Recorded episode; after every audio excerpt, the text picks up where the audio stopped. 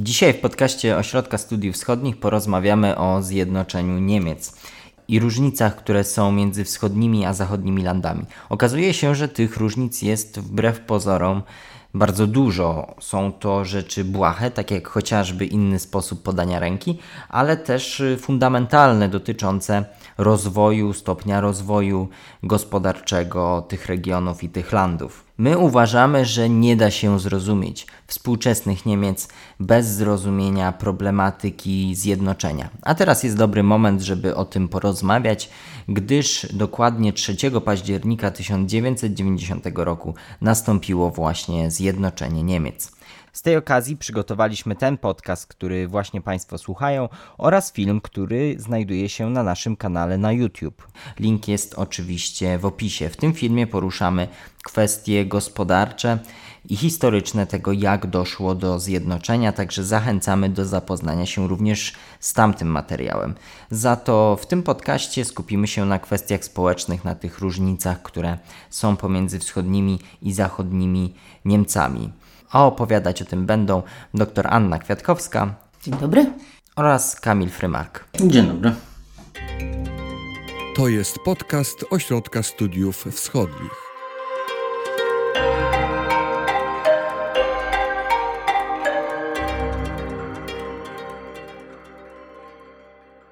Gdy zaczynaliśmy rozmawiać o przygotowaniu tego podcastu, powiem szczerze, że wydał mi się ten temat dosyć nieoczywisty, bo w percepcji, myślę, większości Polaków, ale też większości ludzi na świecie, Niemcy funkcjonują już absolutnie jako zjednoczony naród i o tych różnicach my nie wiemy zbyt dużo między wschodem a zachodem.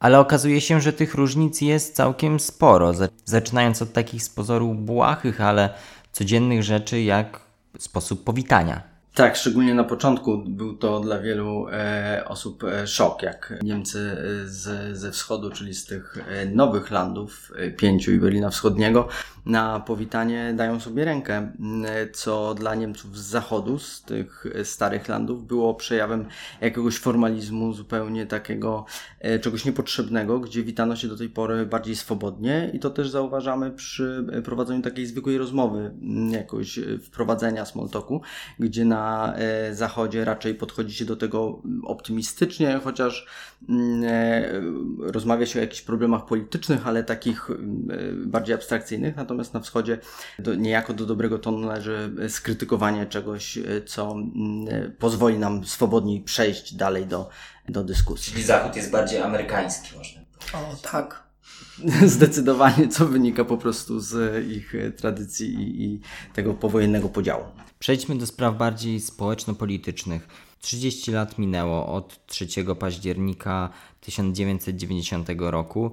Wiele konferencji, wiele debat co ciekawego pojawiło się w niemieckiej debacie? To jest niesamowite, zwłaszcza w porównaniu, jak patrzymy na inne kraje, na przykład na Polskę, że oni cały czas bardzo celebrują te, te, te rocznice. U nas nie ma, ja przynajmniej nie widzę aż takiego e, celebrowania rocznic związanych z właśnie z Wędę, tak, z tym przełomem całe programy przygotowane przez ministerstwa, przez y, stowarzyszenia, y, wszystko na wiele miesięcy, wiele miesięcy i lat, prawda? Wcześniej przygotowują y, y, i dyskusje, i debaty, i filmy są przygotowywane. I landy też jakby swoje dorzucają rzeczy, a dodatkowo no tutaj COVID, czyli pandemia nam dość mocno pokrzywała plany. Jakby te obchody miały być bardziej y, na zewnątrz, bardziej tak. huczne i bardziej obchodzone wspólnie, w sensie gdzieś w różnych imprezach plenarnych, no ale z przyczyn oczywistych musiano zmienić ten tryb. Tak, czyli to nie tylko na politycznym poziomie i nie tylko na poziomie federalnym, ale też prywatne osoby czy prywatne stowarzyszenia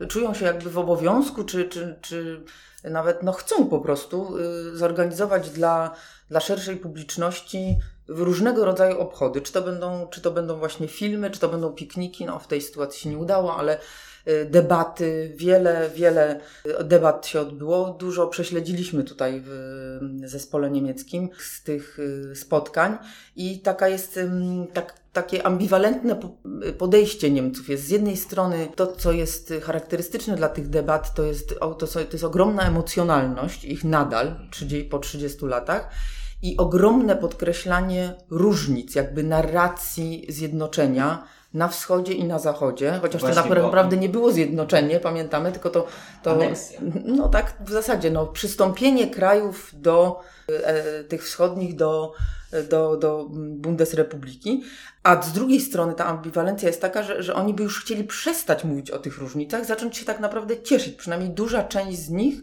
chciałaby nawet na wschodzie, chciałaby już inaczej trochę obchodzić te, te uroczystości. I tutaj porozmawiajmy właśnie o tym podejściu już historycznym, politycznym i tym, co też zapowiedziałaś. To znaczy, to, co Niemcy wschodni czują, oni mają swego rodzaju poczucie tego, że odebrano im sprawczość w kontekście tego, co się wydarzyło w 90 roku i później. Tak, zdecydowanie. To znaczy, y, z tych debat, które, które oglądaliśmy y, w, w zespole, to ta sprawczość to jest bardzo ważna rzecz. To taki poziom polityczny, to zaraz do tego dojdę, ale nawet na poziomie pamięci o tym, jak to się wydarzyło, to jest, to jest niesamowite.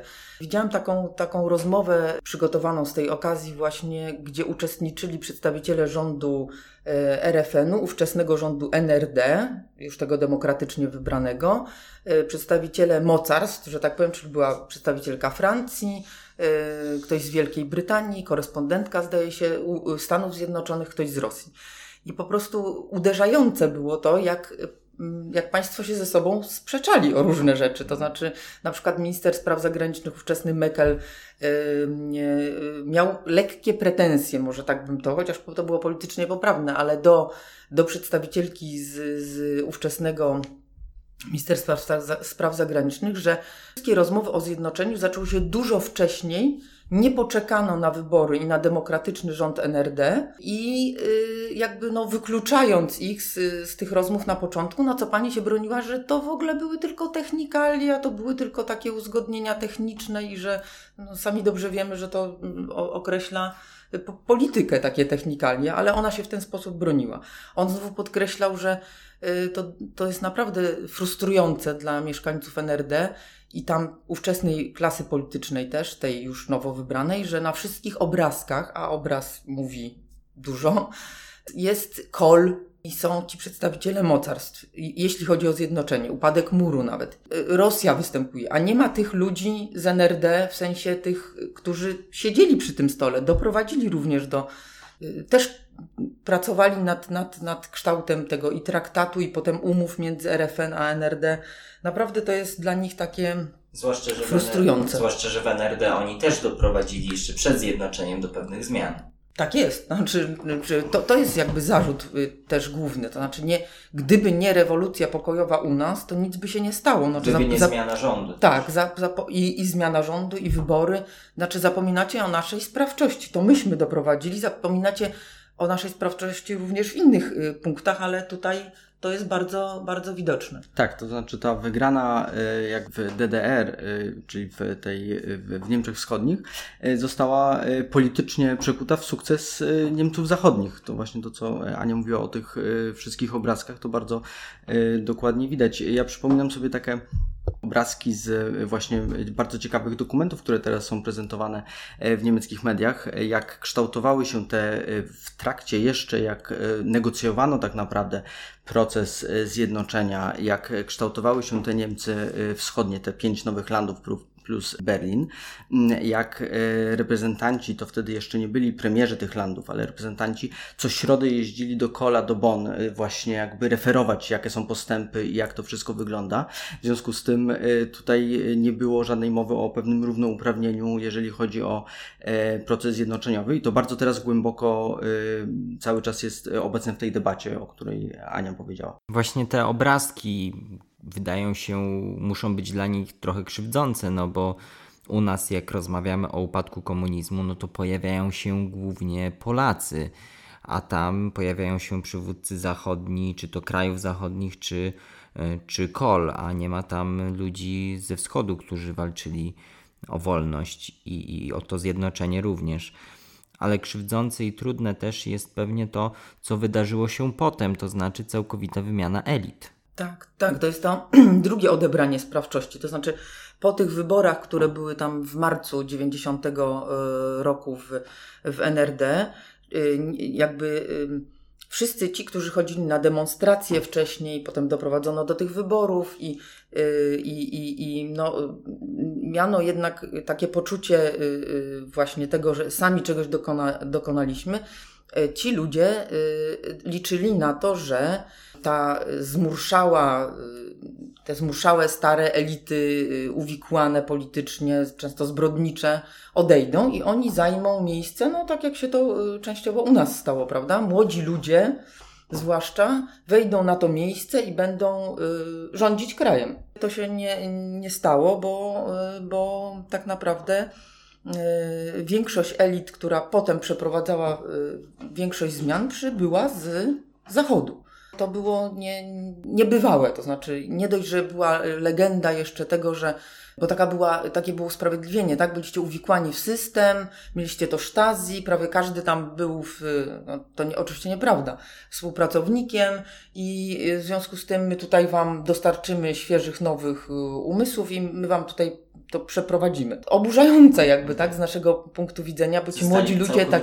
Dwu, no nie całkowicie, ale naprawdę w, w stopniu nie, niebywałym, tak? Znaczy, I... To świetnie widać na poziomie y, takim y, na przykład w edukacji, to znaczy już na początku jak formowano y, ministerstwa zajmujące się kształceniem i edukacją w poszczególnych landach, to na wszystkich tych kierowniczych stanowiskach od razu mm, obstawiano ludzi z zachodu.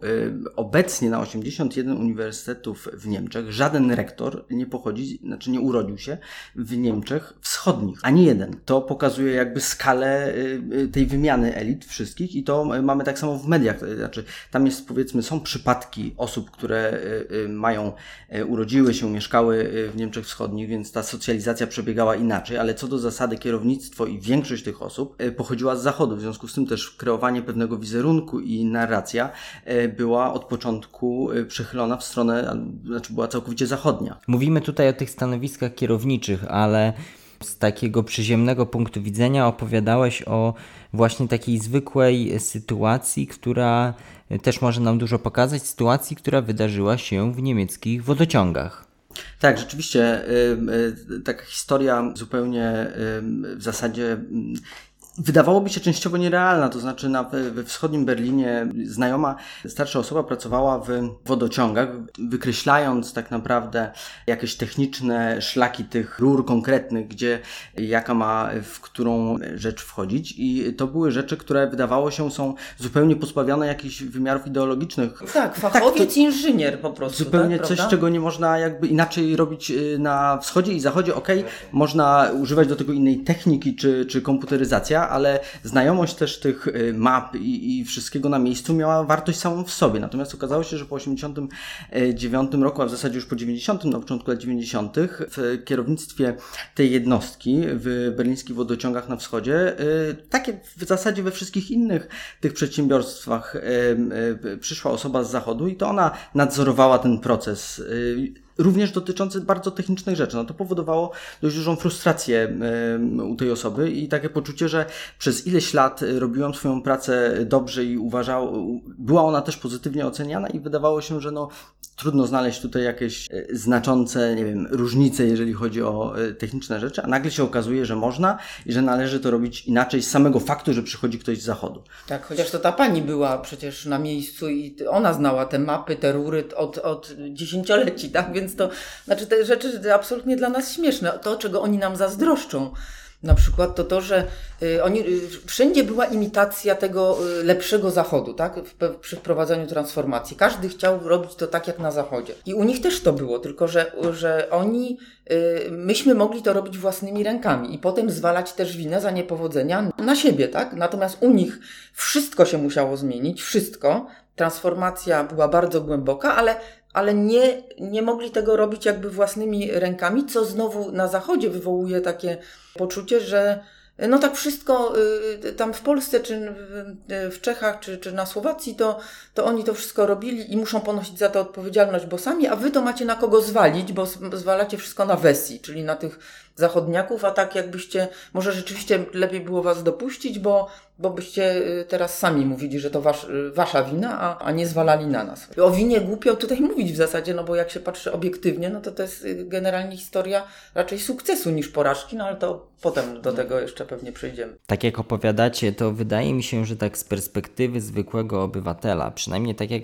wyobrażam sobie i staram się postawić w tej sytuacji, w której oni się znaleźli, no to mógłbym się poczuć takim obywatelem drugiej kategorii, no bo przyjeżdża tutaj ktoś z zachodu, otrzymuje moje stanowisko, czy, czy jakiś tam nadzór nade mną, tylko dlatego, że jest z zachodu. Oni też się czuli takimi obywatelami drugiej kategorii? Zdecydowanie tak. Jest to y, poczucie dość silne, że y, pomimo y, 30 lat od zjednoczenia y, wpompowanych gigantycznych środków w, e, różne fundusze mm, e, mające poprawić y, infrastrukturę, wyrównywać poziom życia, cały czas jest y, przeświadczenie dużej części społeczeństwa, że oni rzeczywiście nie są traktowani na równo, na równi. No i to bardzo głęboko siedzi y, w dużej części społeczeństwa y, z landów wschodnich. Mm, no i to się też y, jakoś odzwierciedla również w politycznych wyborach, które obserwujemy na wschodzie. Bo te polityczne wybory są bardziej ekstremalne, tak? To znaczy... tak, mm, tak, to znaczy nawet zanim Kamil przejdzie do tego krajobrazu politycznego, który jest różny, to to jest taka teoria właśnie, że, y, bo ekstremum, o którym chcemy najbardziej powiedzieć, to chyba AfD, tak? Alternative für Deutschland i to rzeczywiście zaraz trzeba o tym wspomnieć, ale jest taka teoria właśnie, że, że z tego rozczarowania, y, które wtedy miało miejsce, wyniknęły różne takie y, y, hasła, które wtedy ta postkomunistyczna PDS, y, następczyni komunistycznej partii, rozsiewała jakby wśród wyborców. Ta, takie sformułowania jak media systemowe, pras, kłamliwa prasa, obywatel drugiej kategorii, Ziege Justiz, to znaczy, nie wiem, sprawiedliwość zwycięzców, E, no, te, tego typu y, hasła wprowadzały jakby fałszywy obraz w debacie, że tak mówi, i one wtedy zasiane zbierane są teraz przez AfD. Do nich się odwo odwołuje AfD i jeszcze je jakby y, powiększa, tak? No bo jeszcze mówi, że każdy, każda regulacja, która jest wprowadzana, ma jakąś taką nieproporcjonalną nazwę. No nie wiem, jak ktoś chce regulować sprawę internetu, to się mówi, że to jest Stasi 2.0 jak y, jest jakieś wprowadzenie rozporządzenia, które się nie podoba, no to Merkel z dyktatur. Y, takie y, rzeczywiście hasła, które, które no, padają na, na podatny grunt i, i stąd początkowa mocna pozycja Die Linke, też ekstremalnej jednak partii, to znowu następczyni tej PDS, o której mówiłam, a teraz pojawienie się AfD i tam bardzo silna jej pozycja. Tak, rzeczywiście to było bardzo widoczne y, w, poprzednim, w zeszłym roku, w 2019, gdy mieliśmy aż trzy wybory jakby w jednym bloku na wschodzie w y, Brandenburgii, Saksonii i y, w Turyngii. I tam te hasła na wiecach wyborczych bardzo wybrzmiewały, że należy dokończyć rewolucję, którą w 1989 roku niejako rozpoczęliśmy, natomiast na, należy Rozpoczęliśmy, czyli my Niemcy Wschodni. No właśnie, to jest ciekawe, dlatego że ci, którzy mówili o tych hasłach, czyli liderzy AfD pochodzą z Niemiec zachodnich, więc odwoływali się do y, pewnej y, tożsamości, która tak naprawdę nie jest ich, ale wykorzystywali ją, żeby y, zbić na tym z jednej strony polityczny kapitał, a z drugiej strony, żeby te frustracje i pewne problemy, które są na, w landach wschodnich i z którymi inne partie nie zawsze sobie są w stanie poradzić, żeby to wykorzystać. Do tej pory w zasadzie taką partią, która najgłośniej tematyzowała te problemy, właśnie była e, e, lewica, e, Die Linke i ona jakby dawała ludziom poczucie też w Turingii, ona od 2014 roku rządzi w Turingii, dawała poczucie ludziom, że oni mogą się odwoływać też do tej swojej przeszłości bez specjalnego poczucia y, wstydu, że oni mogą mówić o tym y, dzięki tej partii, o którym, która mówi o tym na forum Landtagu i w kampanii wyborczej, że nie wszystko, co było y, przed 89 rokiem, było źle, że, że były obszary, które dość dobrze funkcjonowały i to był taki kanał polityczny, który to umożliwiał. Natomiast... Przepraszam, na jednostkowym przykładzie, teraz się tylko wtrącę, powiem jak to y, opozycjonistka z, właśnie pracująca w, w Dilinkę, y, a wtedy opozycjonistka, teraz już jest w e, SPD, opowiadała jak to jako dwudziestolatka cieszyła się, że y, jej koledzy z zachodu przyjeżdżali, znaczy z zachodu Niemiec, tak, przyjeżdżali, mówili, E, słuchaj, ty naprawdę jesteś z Berlina Wschodniego, w ogóle nie wyglądasz.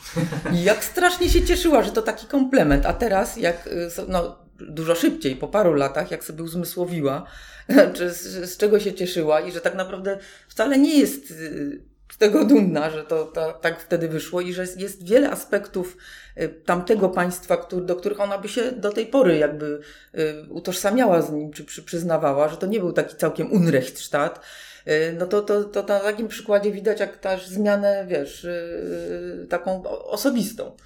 Przy czym akurat jeszcze Die Linke w Turingie jest w ogóle specyficzna, to znaczy ona jest taka najbardziej konstruktywne, jeżeli chodzi o rządzenie. Dzięki temu udało im się w ogóle ten rząd tak, tam y, stworzyć, a samego Ramelowa, czyli premiera Turingii obecnego, który drugą kadencję rządzi, no, bardziej postrzega się w kategoriach socjaldemokraty niż, niż człowieka tej postkomunistycznej Die Linke. Notabene w przyszłym roku mamy znowu wybory w Turyngii, co też będzie ciekawe, bo mamy aż trzy wybory E, znowu na wschodzie. Mamy w Turyngii, w e, Saksonii-Anhalt w czerwcu i jesienią w Mecklenburgii, także to będzie z kolei kolejny rok wyborczy e, na wschodzie. Ale wracając do AfD, to znaczy AfD z jednej strony wykorzystywała te różne hasła i tendencje odwołujące się do Niemiec Wschodnich, trzydziestolecia e, zjednoczenia, upadku muru, też takie hasła różne się pojawiały, a z drugiej strony ona próbowała coraz, e, znaczy była też partią protestu. 88% wyborców w Turyngii, AfD w Turyngii mówi, że to jest jedyna partia, dzięki której są w stanie wyrazić niezadowolenie wobec tego, co jest w tej chwili.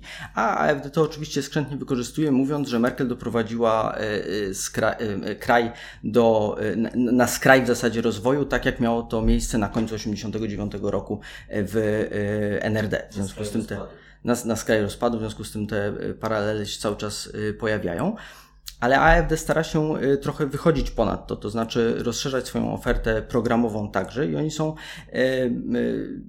przez niektóre grupy wyborców postrzegane na przykład jako konstruktywne, znaczy ich propozycje jako konstruktywne, jeżeli chodzi o bezpieczeństwo wewnętrzne, e, kwestie e, walki z przestępczością, migrację, ale też szkolnictwo. W związku z tym to też powoduje, że w Turyngii, ale także w Saksonii to poparcie jest bardzo duże, powyżej 23-4%. Nieproporcjonalne w porównaniu do reszty Niemiec. Tak. Nieproporcjonalne zdecydowanie e, i już wchodząc jeszcze w detale polityczne, można powiedzieć, że ta siła dzięki poparciu tak silnemu na wschodzie Niemiec siła e, tych radykalnych frakcji również w AfD e, wzrosła.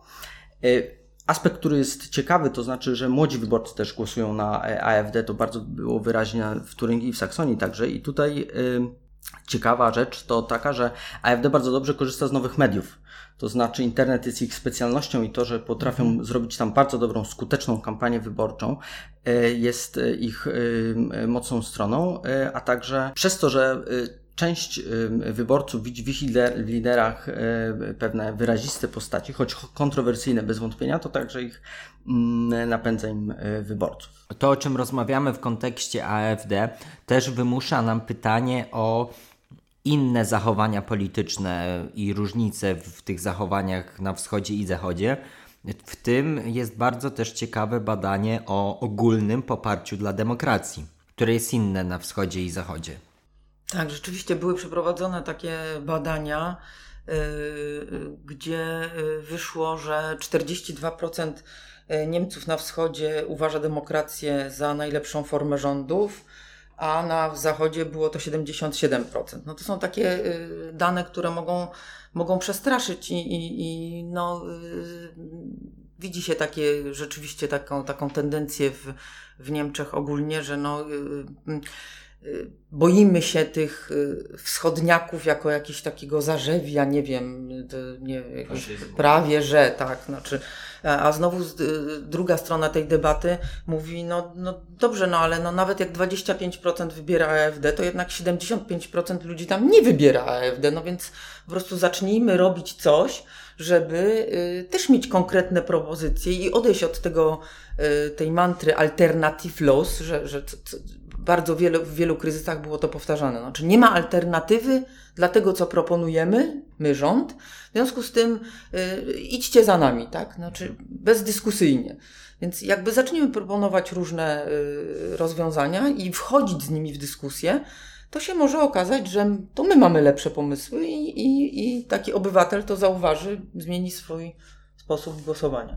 Z tym, że jest też tak, że w zasadzie od y, połowy lat 90. jest specjalny pełnomocnik rządu do, do spraw landów wschodnich. On się inaczej nazywa, był różnie umocowany, ale taka osoba jest i od 97 roku również sporządzany jest taki raport y, podsumowujący przebieg ten, tej transformacji tak naprawdę. Wiele set stronnicowych. Tak, właśnie. Jej, jej e, e, postępy, gdzie są słabości, gdzie mm, te różnice są największe, a gdzie mm, są niwelowane stosunkowo szybko, to mimo tego, i podobnie trochę jest też w programach wyborczych partii politycznych, to znaczy mhm. w zasadzie każda partia polityczna stara się zawsze w, swoim, w swojej wizji na następne wybory gdzieś podkreślić znaczenie tych Niemców wschodnich i jakby tych problemów, które tam są, nie wiem, kwestia mm, emerytur jest jednym z takich y, bardzo ważnych haseł, czy była też w tych wyborach w 2019 roku, nierówności płac, y, czy dłuższej pracy tych osób z Niemiec e, wschodnich, to mimo tego cały czas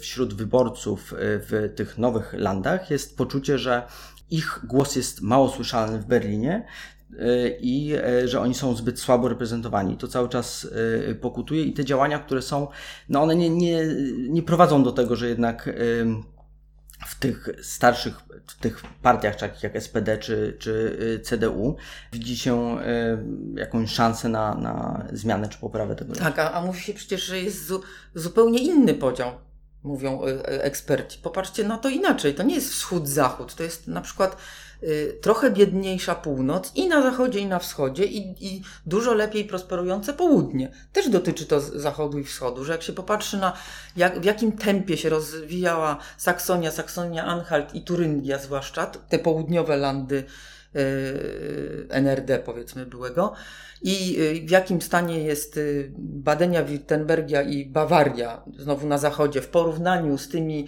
landami y, na północy, no to, to jest prawie to samo. To znaczy, tu jest lepszy rozwój, tam jest gorszy rozwój. No i jest podział geograficzny. Czemu cały czas podkreślacie ten podział na wschód i zachód? No, takie narracje też są i nie można im odmówić zupełnie słuszności.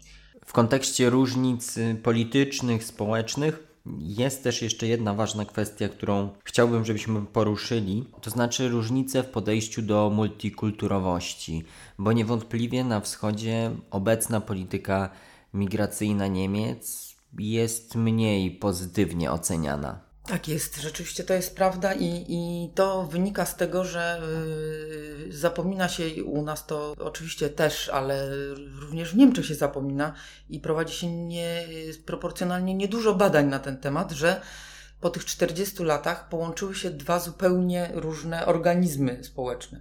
Połączyło się zamknięte, y, jednorodne etnicznie społeczeństwo, gdzie y, jakby hołbionym takim personą był taki mały człowiek proletariusz z otwartym, multikulturowym, postnarodowym, jak to się mówiło, y, społeczeństwem z silną klasą średnią, społeczeństwa, które miały również zupełnie inne spojrzenie na historię, nawet tą najnowszą.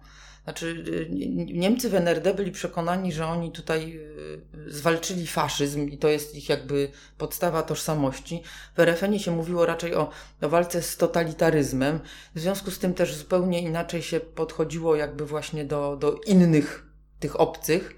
Y, inny był też rozwój gospodarczy, bo po prostu w którymś momencie ten boom w, w RFN spowodował potrzebę sprowadzania gastarbeiterów, potem, potem różne te właśnie takie mm, podejście, jak to uzasadniał Fischer, minister spraw zagranicznych Zielony, że nie możemy zapominać o Auschwitz, w związku z tym przyjmowanie uchodźców na przykład, tak, czy włączenie w wojnę w Jugosławię to jest nasz po prostu obowiązek. I, i ileś tam ludzi innych, tak, nie, nie etnicznych Niemców napływało stopniowo do, e, do RFN i tam też oczywiście to nie jest, e, nie, nie odbywa się tak e, gładko, tak, ale no jednak to przyzwyczajenie społeczne, że ci ludzie są, funkcjonują, niektórzy funkcjonują doskonale, niektórzy gorzej, no to, to, to jest jednak ogromna różnica taka powodująca, no przy 2015 roku, kiedy był ten ogromny kryzys migracyjny, gdzie Niemcy e, przyjęły ponad milion osób, no to dało o sobie znać i zwłaszcza, że e, ci ludzie byli osiedlani w dużych miastach, właśnie multikulturowych na zachodzie, których to dużych, wielkich multi, multikulturowych miast na wschodzie nie ma. W związku z tym w większych miejscowościach oni się bardzo rzucali w oczy. Byli czymś obcym, tak? Jakąś obcą tkanką, która jeszcze w dodatku, w domyśle, prawdopodobnie będzie konkurowała o, o socjał, o, o, nawet o poczucie bezpieczeństwa. Tak, prawda? zdecydowanie. I to było to 2015 rok, a wcześniej mieliśmy 2008 rok i kryzys migracyjny, gdzie jakby y, to zaufanie do instytucji państwa, y, w ogóle do demokracji i systemu kapitalistycznego zostało podważone przez to, że okazało się, że w, takiej, w takim odbiorze społecznym bankom można pomóc za, za każdą w zasadzie cenę i cena nie gra roli tak naprawdę. Można y, y, im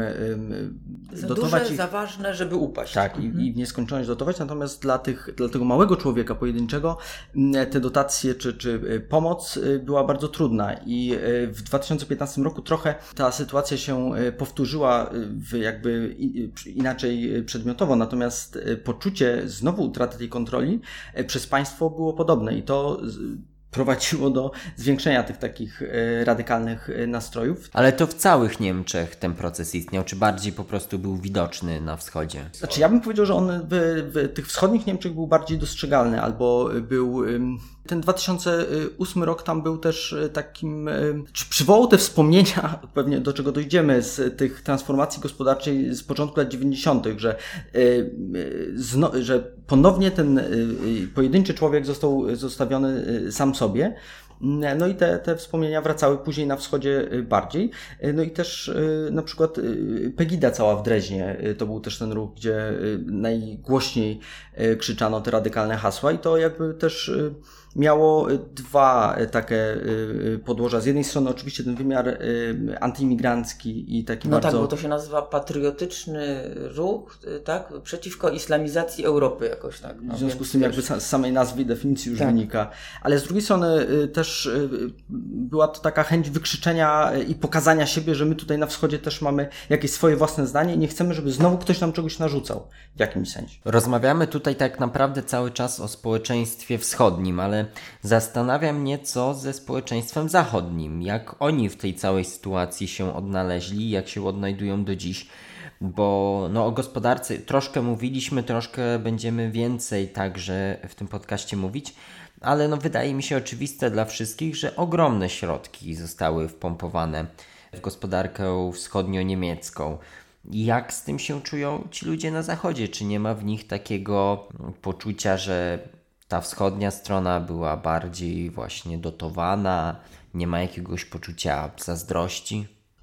No takiego, może nie zazdrości, ale takiego poczucia trochę niesprawiedliwości. To znaczy, wiadomo, że trzeba wspierać, bo inaczej te, ten, ten organizm się nie zrośnie, ale no jednak y, nie można zapominać o, cytuję, zachodnich landach. To znaczy, jak się jeździ po, po kraju, no to widać dworce, drogi, autostrady, wszystko jest w dużo lepszym stanie, po prostu nowe. Na, na wschodzie Niemiec. Może ta sieć autostrad nie jest tak gęsta, ale ich stan wiaduktów, dróg jest naprawdę dużo lepszy. Od, od, wiesz, od, od, od budynków instytucji po, po właśnie dworce, E, drogi, więc jest takie poczucie, no naprawdę, tyle wam daliśmy, bo to szło i z budżetu federalnego, i z budżetów landowych, e, i, i obciążony był też obywatel, prawda? A wy jesteście niewdzięczni. Narzekacie cały czas, cały czas wam się coś nie podoba, że to źle zostało przeprowadzone, a w dodatku wasze wybory polityczne są takie, że my jesteśmy wystraszeni. Tak, i do tego jeszcze jakby y, gro środków unijnych też szło jakby tak. na te y, wschodnie landy, co cały czas y, gdzieś się w tej debacie przewija. Ale też są ciekawe badania, które były robione w 2019 roku, które pokazują jak kwestia wśród młodych Niemców do 29 roku życia, jak kwestia w ogóle zjednoczenia była poruszana w ich domach rodzinnych, tak. gdzie w zasadzie dla y, około 25% y, w domach zachodnich Niemców to w ogóle nie była kwestia żadna. To znaczy, y, to nie był temat, że nagle z łączymy się w jeden organizm i, i nie wiem, ktoś będzie jeździł e, w, na, na wschód, czy może tam studiować, e, czy, czy w tę stronę się nie patrzy. E, to też bardzo dobrze widać w statystykach urlopów, to znaczy gdzie kto spędza wakacje. W zasadzie tendencja ze wschodu jest stosunkowo logiczna, to znaczy ludzie jeżdżą sobie na zachód popatrzeć, jak te stare landy wyglądają, albo nie wiem, co się zmieniło, jak, jak to wszystko wygląda. Natomiast tendencja w tych starych landach jest taka, że też jeździmy na zachód, tylko że to jest Francja i Benelux e, w tym przypadku. No Może i... Berlin lepiej troszkę wypada, ale to tak. Tak, no, no, właśnie, ale e, generalnie ma tendencję, żebyśmy zobaczyli sobie, o, jak ta Jena się zmieniła, albo Gera, co tam jest nowego, czy Erfurt, ładne miasto, zobaczmy. COVID teraz pomógł, Bałtyk rozkwitł niemieckimi turystami, zwłaszcza po polskiej stronie, ale e, to już żarcik. Po, po, po niemieckiej też, no, to doceniono, że mają takie morze i i że ono wcale nie jest takie zimne i takie nieprzyjazne. Także to postrzeganie jest y, też w takim bardzo y, praktycznym wymiarze mm, różne. Więc przejdźmy do tej zapowiadanej gospodarki. W filmie, który, tak jak mówiłem na początku, jest w opisie tego podcastu, mówimy więcej o samych kwestiach y, ekonomicznych i tego, jak wyglądała transformacja, bo przytaczamy tam konkretne liczby ale tutaj chciałbym, żebyśmy mm, porozmawiali trochę w innym kontekście. To, co mnie osobiście zaskoczyło, gdy przygotowywałem się do tego podcastu, czy nawet można powiedzieć, w pewnym sensie wstrząsnęło, to takie zdanie i takie porównanie, że, że my, Polacy, czy też mm, inne kraje, kraje bałtyckie i inne, mieliśmy terapię szokową. A w Niemczech był szok, ale terapii nie było. Tak, rzeczywiście to, to, to było y, y, zdanie też z którejś z, z debat, których, których słuchaliśmy. Znaczy, no, ja też byłam przekonana przez wszystkie lata, że to my mieliśmy, my Polacy mieliśmy naprawdę y, no, ciężką, szokową terapię i bardzo źle to, znaczy źle, no, ciężko to przeszliśmy, ale no z sukcesem, prawda? Natomiast no, Y, po, po pobycie tam y, dwudniowym właśnie na jakiejś konferencji poświęconej tym gospodarczym aspektom y, zjednoczenia, no to, to wyszłam z, głęboko przekonana, bo to naprawdę to nie była propaganda, znaczy, bo było tak z różnych stron mówione, to byli i analitycy, i ludzie z uniwersytetów, i, i z gospodarki, i, i, i koledzy z Czech, Słowacji, Węgier, że to jednak Niemcy mieli jeszcze trudniej niż my. To znaczy już w lipcu 90 roku, czyli przed, przed tym traktatem 2 y, plus 4 i przez, y, przed zjednoczeniem, nastąpiła ta unia walutowa z, z, z, z NRD, RFN, która doprowadziła do tego, że wymiana marki nastąpiła jeden do jednego, tak? No, może eksperci byli przeciwko i nie chcieli tego tak robić, ale ludzie skandowali do kolana manifestacjach, że jak marka nie przyjdzie do nas, to my przyjdziemy do marki, więc a, a już był eksodus y, y, ludzi na, ze wschodu na zachód, no więc było wiadomo, że to się raczej nie da inaczej zrobić, no ale to oczywiście spowodowało, że mm, te towary produkowane w, w Niemczech były bardzo drogie, że że biorąc pod uwagę upadek jakby rynków zbytu, bo transformacja zachodziła w całej Europie Wschodniej i, i w Związku Radzieckim czy byłych krajach, y, no, y, spowodowało, że y, gospodarka niemiecka znalazła się rzeczywiście na bardzo trudnej sytuacji. Nawet dobrze prosperujące przedsiębiorstwa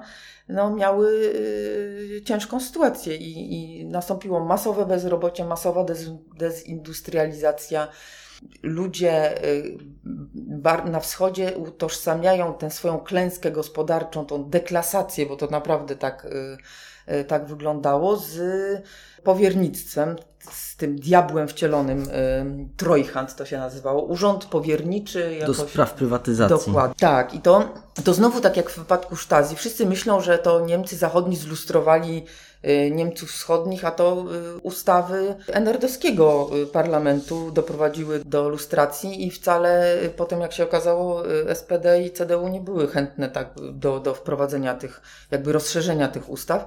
I tak samo w tym wypadku to, ten Trojhand powstał już jeszcze przed zjednoczeniem, to znaczy to, to był jakiś zamysł taki w NRD, żeby no, doprowadzić do szybkiej prywatyzacji i od, szybko postawić na nogi niemiecką gospodarkę, ale to się niestety wyrodziło, można tak powiedzieć, i to jest po prostu.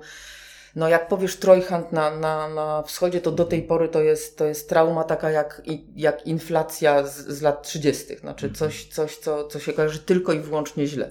Tak, ale chciałam, żebyśmy jeszcze chwilę porozmawiali o tym szoku bez terapii, bo tak jak mówiłaś, no nie chcę mówić, że w Polsce mieliśmy łatwiej, ale na pewno było to bardziej stopniowe, cała ta transformacja, a Niemcy Wschodni tak naprawdę z dnia na dzień znaleźli się w zupełnie innym systemie gospodarczym, innym systemie politycznym, zostali także w dużej mierze pozbawieni rynków zbytu, zupełnie inna rzeczywistość ich otaczała. I jeszcze weszli do Unii. I jeszcze wstąpili do Unii Europejskiej. Z dnia na dzień, tak? I wszystko wydarzyło się z dnia na dzień, z 2 na 3 października, tak upraszczając. Tak, tak, tak, że ta konkurencyjność y, radykalnie zmalała w zasadzie, albo w ogóle przestała istnieć y, y, nagle. Do tego ogromne wielomiliardowe zadłużenie wobec Zachodu, 26 miliardów na, przed upadkiem muru berlińskiego.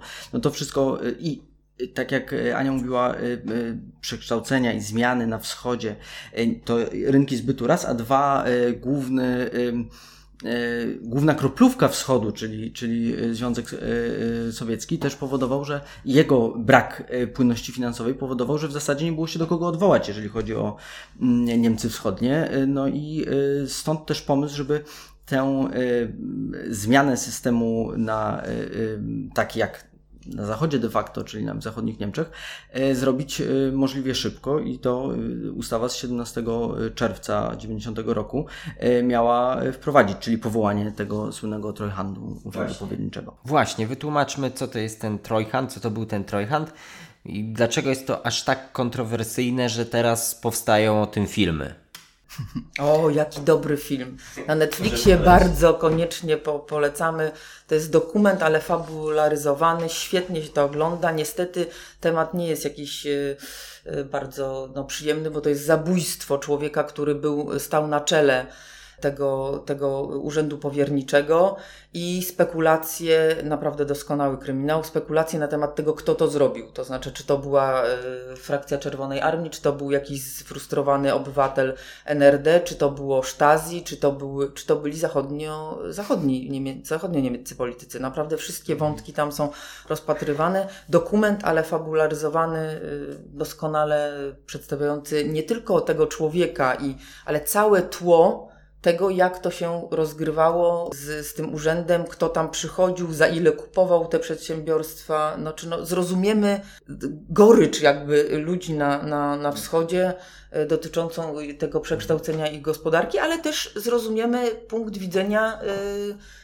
urzędników i polityków na Zachodzie. Naprawdę doskonałe. To wytłumaczmy, czym był ten Trojhand? To, była, e, to był urząd, który powstał w połowie 90 roku e, i e, funkcjonował do końca 94 roku w określonych ramach i on skupiał w takim holdingu 8 tysięcy, ponad 8 tysięcy firm z 4 milionami pracowników, bardzo różnych przemysłu ciężkiego, e, banków, e, wydawnictw, e, różnych firm budowlanych. W zasadzie. Rolnych gruntów chyba też. Grunty rolne 2,5 miliona zdaje tak, się też. I jeszcze w dodatku te wszystkie przedsiębiorstwa różne, które należały do Sztazji. I wojska gdzie, gdzie nie, gdzie to znaczy to było dość zbiorowisko bardzo szerokie i też momentami bardzo takie mm, no, strategicznie ważne, gdzie, tak. gdzie pewne interesy się bardzo ścierały, ścierały tak. co, fajnie, co bardzo ciekawie jest w tym filmie pokazane pokazane także. Model działania tej, tego Trojhandu był mniej więcej taki, że oni rozbijali te firmy duże, które już istniały w Niemczech Wschodnich, na jak najmniejsze jednostki, żeby później sprzedać je. Tylko, że logika nie była do końca taka, żeby sprzedać je za jak najkorzystniejszą cenę, a raczej, żeby to zrobić możliwie szybko. No to oczywiście powodowało, że ta cena była często niższa niż powiedzmy jakaś wartość nawet rynkowa, a to jest doskonale właśnie w tym filmie pokazane, jak przychodzą do siedziby berlińskiej Trojhandu osoby z Niemiec, głównie oczywiście Niemcy zachodni, którzy dysponowali kapitałem i w zasadzie wybierają sobie przedsiębiorstwa, które e, chcą e, kupić. Motywacja tych inwestorów była różna. E, jedną z nich była chęć uniknięcia konkurencji później w, dla swoich przedsiębiorstw. Czyli mieli przedsiębiorstwo z jakiejś określonej branży na zachodzie i kupowali przedsiębiorstwo z tej samej branży ze wschodu, żeby mieć spokój, żeby nie mieć konkurencji. Tam doprowadzali na wschodzie przeważnie do y, jego upadku z tych powodów, o których tu już wcześniej rozmawialiśmy, to znaczy, że nie były konkurencyjne, że nie miały odpowiedniego sprzętu, że były y, za dużo osób zatrudniały. Y, tych powodów było mnóstwo. To nie była reguła, żeby nie było, że oni sobie wszystko wykupili w NRD, żeby zakatrupić konkurencję, to, ale, ale, ale były takie przypadki też. I tak jest chyba dość duży oddźwięk w, społeczeństwie, tak. odbiór mhm. w, w społeczeństwie, że mimo tego, że e, jakbyśmy policzyli na jednostkowych przykładach, e, wiele z tych firm udało się sprywatyzować rynkowo, natomiast ten odbiór jest taki, że doprowadziło to do masowego bezrobocia. Dość powiedzieć, że z tych 4 milionów pracowników na początku, z końcem 1994 roku we wszystkich spółkach, które zostały sprywatyzowane, w pracy pozostało 1,5 miliona. 2,5 miliona osób zostało y, zwolnionych w zasadzie z dnia na dzień i to były zwolnienia y, masowe. No i Często. tutaj wracamy znowu do tego wątku, który mieliśmy już wcześniej, to znaczy większość pracowników tego Trojhandu to byli ludzie z zachodu którzy dostawali prowizję za to, że y, no, im szybciej, tym, tym wiesz, lepiej, więc sprzedawali to. Nie, nie zależało im za bardzo na tym, żeby to dobrze sprzedać, a już na pewno niekoniecznie sprzedać to z pracownikami, tak? Znaczy, żeby oni mieli nadal zatrudnienie. No, wiadomo było, że to będzie ciężki proces i tak jak ten Detlef Rohrweder mówił, ten szef tego urzędu, który y, niestety został zamordowany, wjeżdżamy do tunelu, jest teraz ciemno, jest strasznie, ale gdzieś tam w którymś momencie zobaczycie światełko. Znaczy, no, dla, wiesz, no, duży obrazek to może tak wygląda, ale jak pojedynczy człowiek na, na to patrzy, to nie, y, to, to, to nie za bardzo do niego przemawia. Druga, druga strona tego medalu jest taka, że zachodni y, eksperci i, i, i od gospodarki i politycy mówili, byliście na skraju upadku i tak byście upadli. Znaczy, nie było tak, że to był ratunek. Jak... Wystarczy spojrzeć na inne kraje bloku. Dokładnie, ale to znowu jest, wiesz, to jest znowu, co by było gdyby? To jest prawda, znaczy patrząc na liczby, to jest prawda, natomiast gdyby oni im pozwolili upaść i, i, i wtedy wyciągnęli rękę, to by był inny odbiór niż ten, który dominuje naprawdę nadal na wschodzie. Znaczy, że to wyście rozkradli, rozparcelowali, wyprzedali nas za bezcen i, i taka gorycz z tego dokumentu też prze...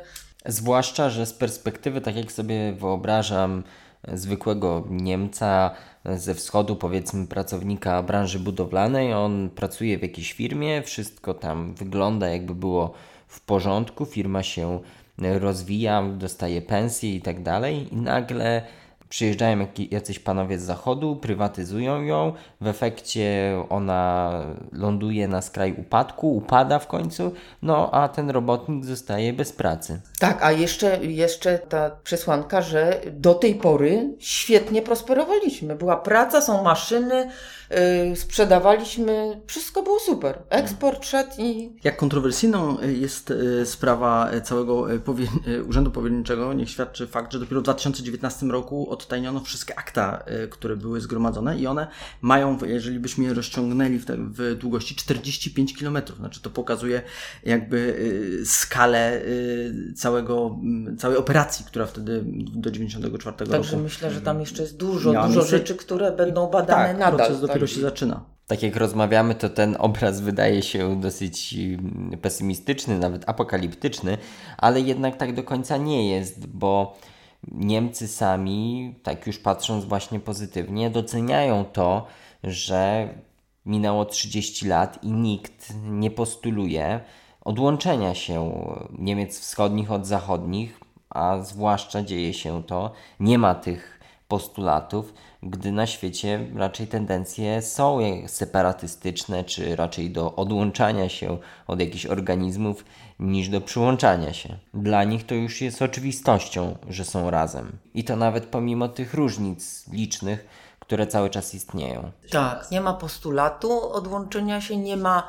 Co więcej, w badaniach wychodzi, że, że badani, większość ogromna, swoją osobistą sytuację oceniają bardzo dobrze, to znaczy dużo lepiej niż kiedykolwiek. Natomiast jak patrzą na, jak, jak się ich pyta o większe rzeczy, tak właśnie o efekt zjednoczenia i czy było to folende, diende, czy, czy ono zostało e, wende, czy ono zostało, e, e, czy zostało dokończone zjednoczenie, o tego typu rzeczy, no to już mają dużo, dużą gorsz, dużo, dużo gorszą ocenę tego.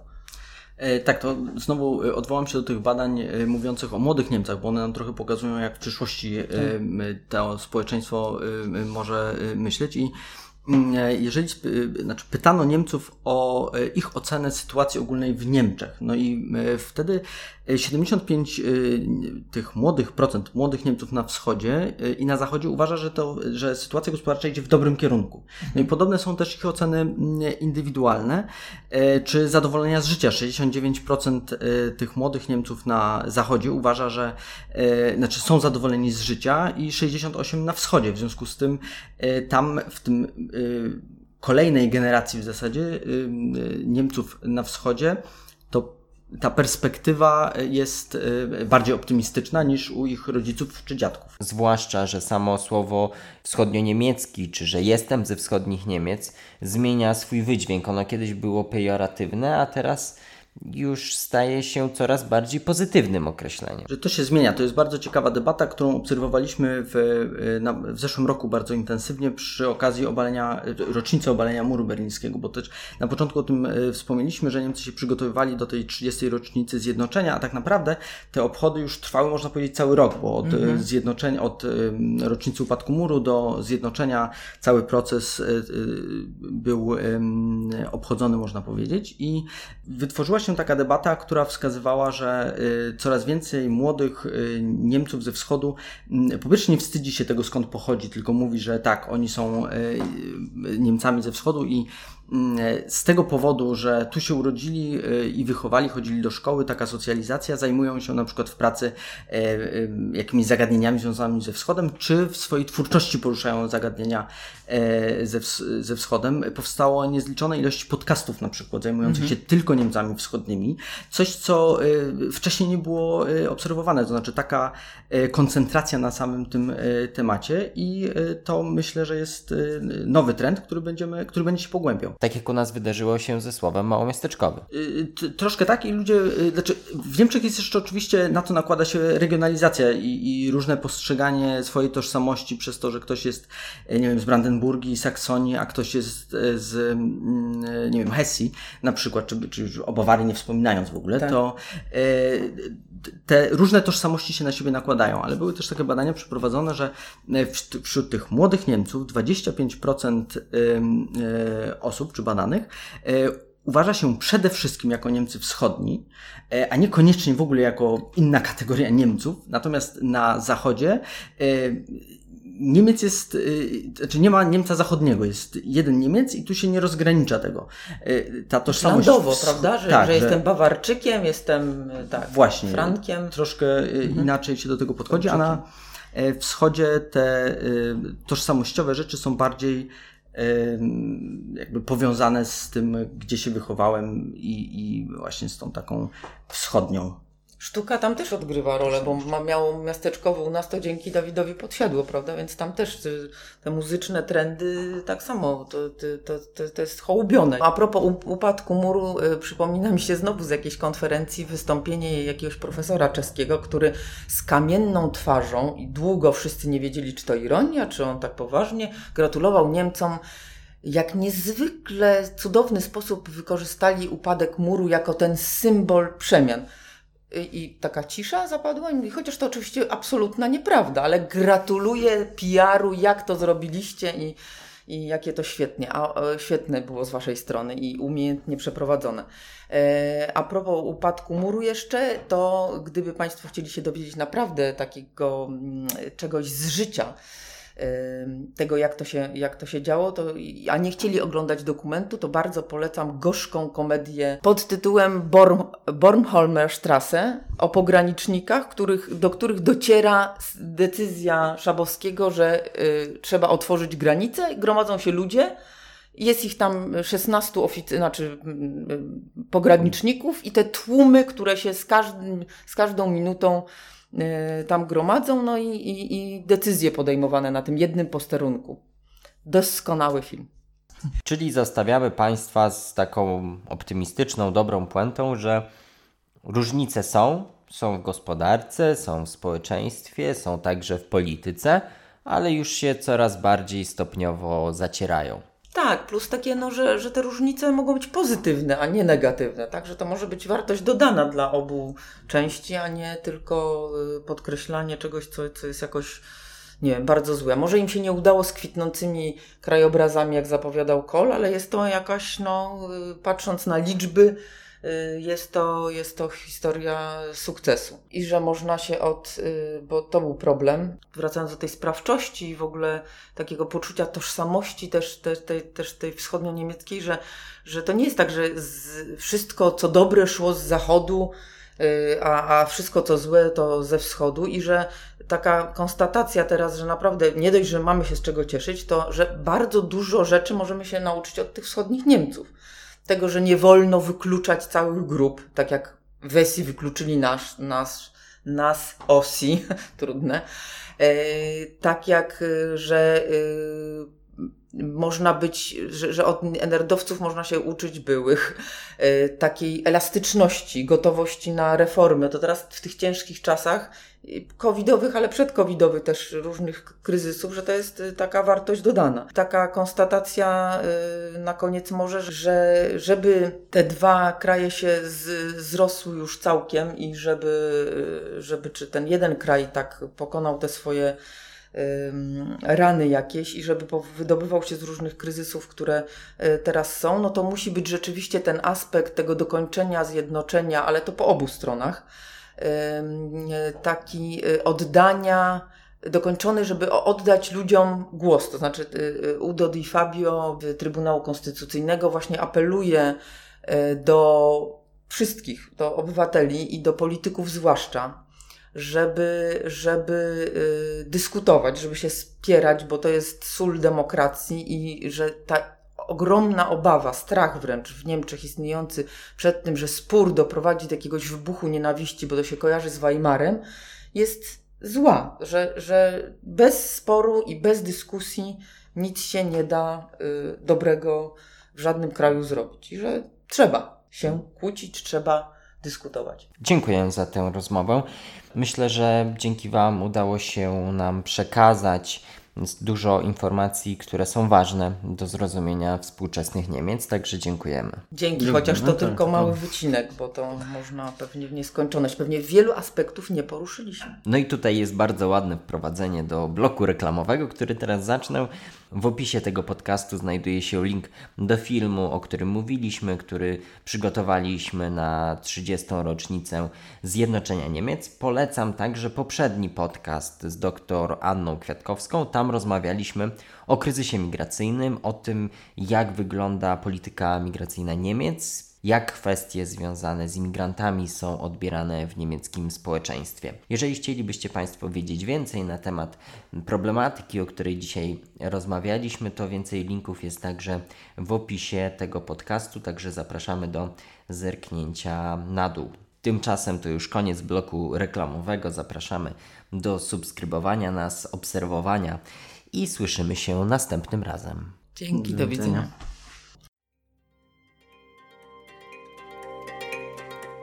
Wysłuchali Państwo podcastu Ośrodka Studiów Wschodnich. Więcej nagrań można znaleźć na stronie www.osw.waw.pl.